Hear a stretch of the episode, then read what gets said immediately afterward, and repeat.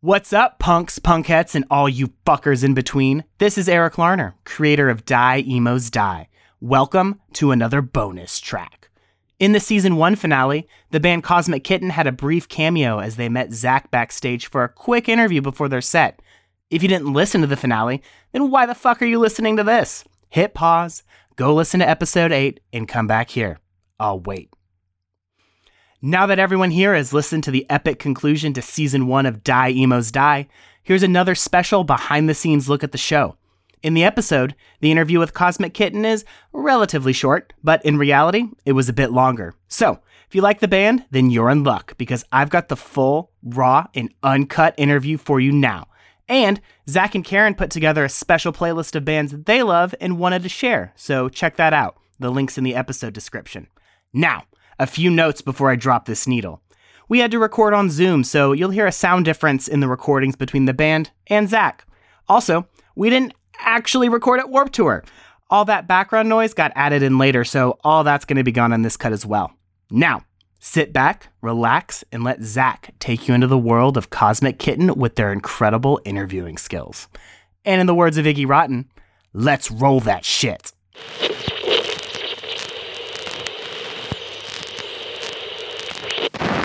right, right, right, right. So, uh, why why don't y'all uh, you you know int- introduce yourselves? Uh, you know, for our our radio audience. Um, who are you? Uh, Um, we're we're Cosmic Kitten.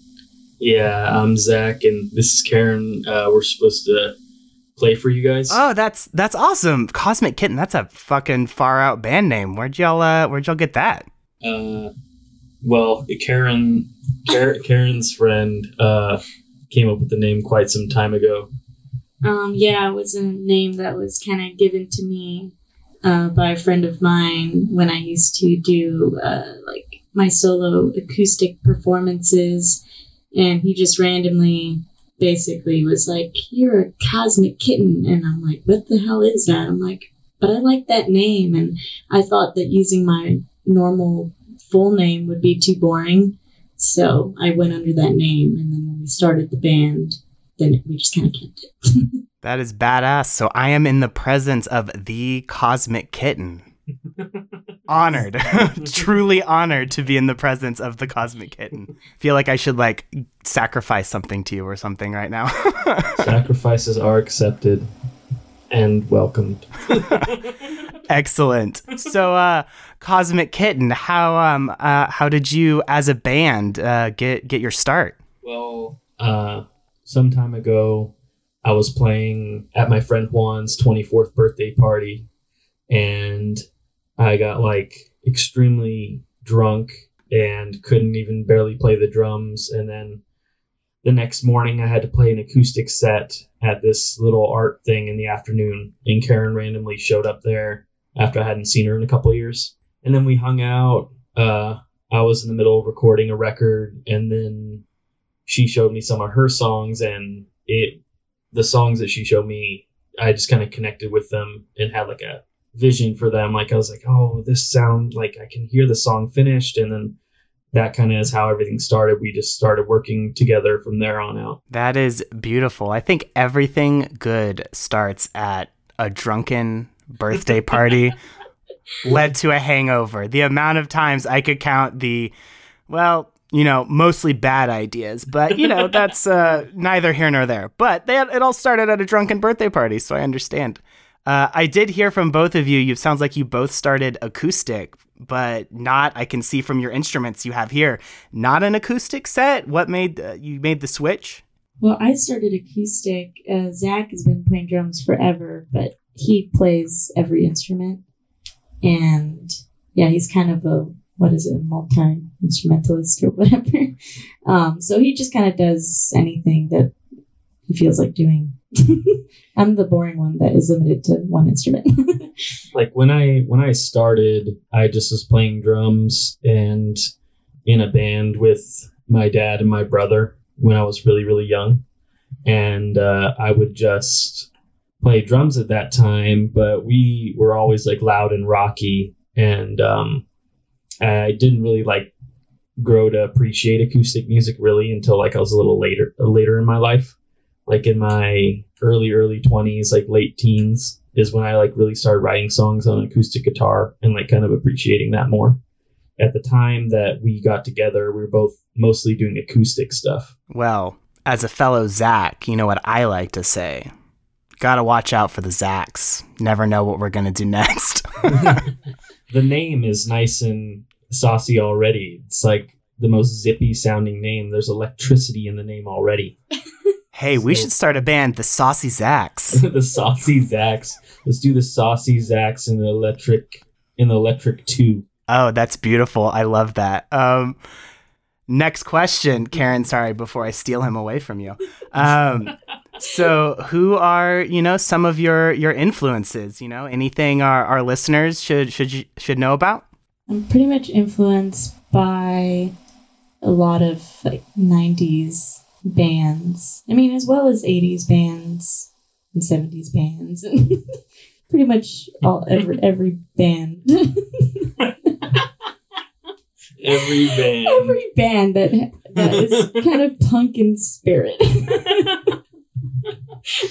Yeah, Karen likes bands that are like are a little more punky style stuff. When I was growing up, I was really into like 80s music. It's kind of a sad thing, but I was really into I grew up with that stuff cuz my dad used to play like on the Sunset Strip in the 80s.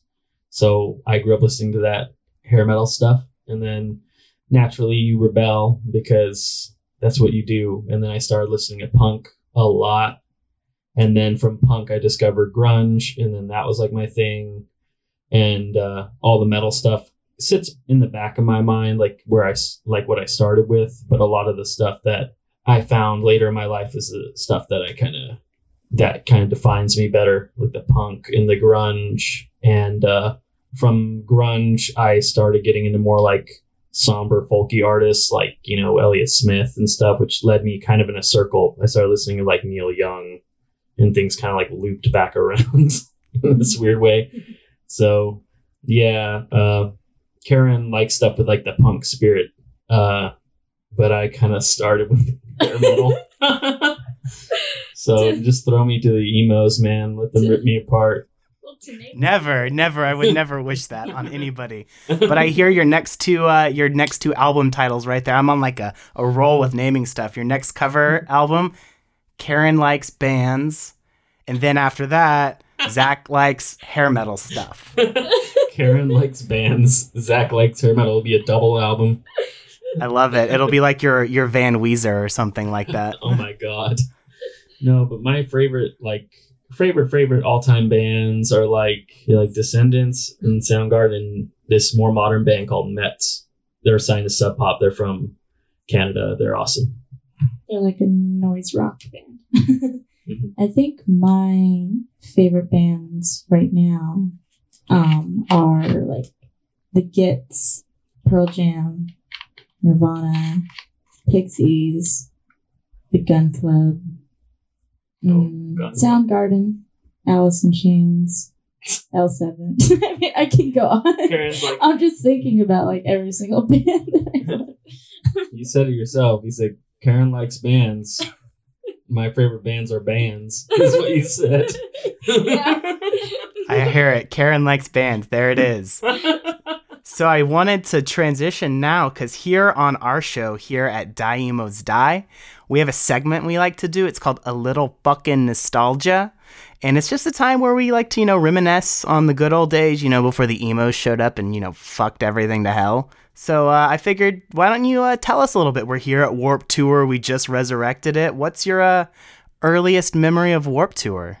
My earliest memory of Warp Tour and my only memory of Warp Tour was lots of dirt and the porta potty of your nightmares.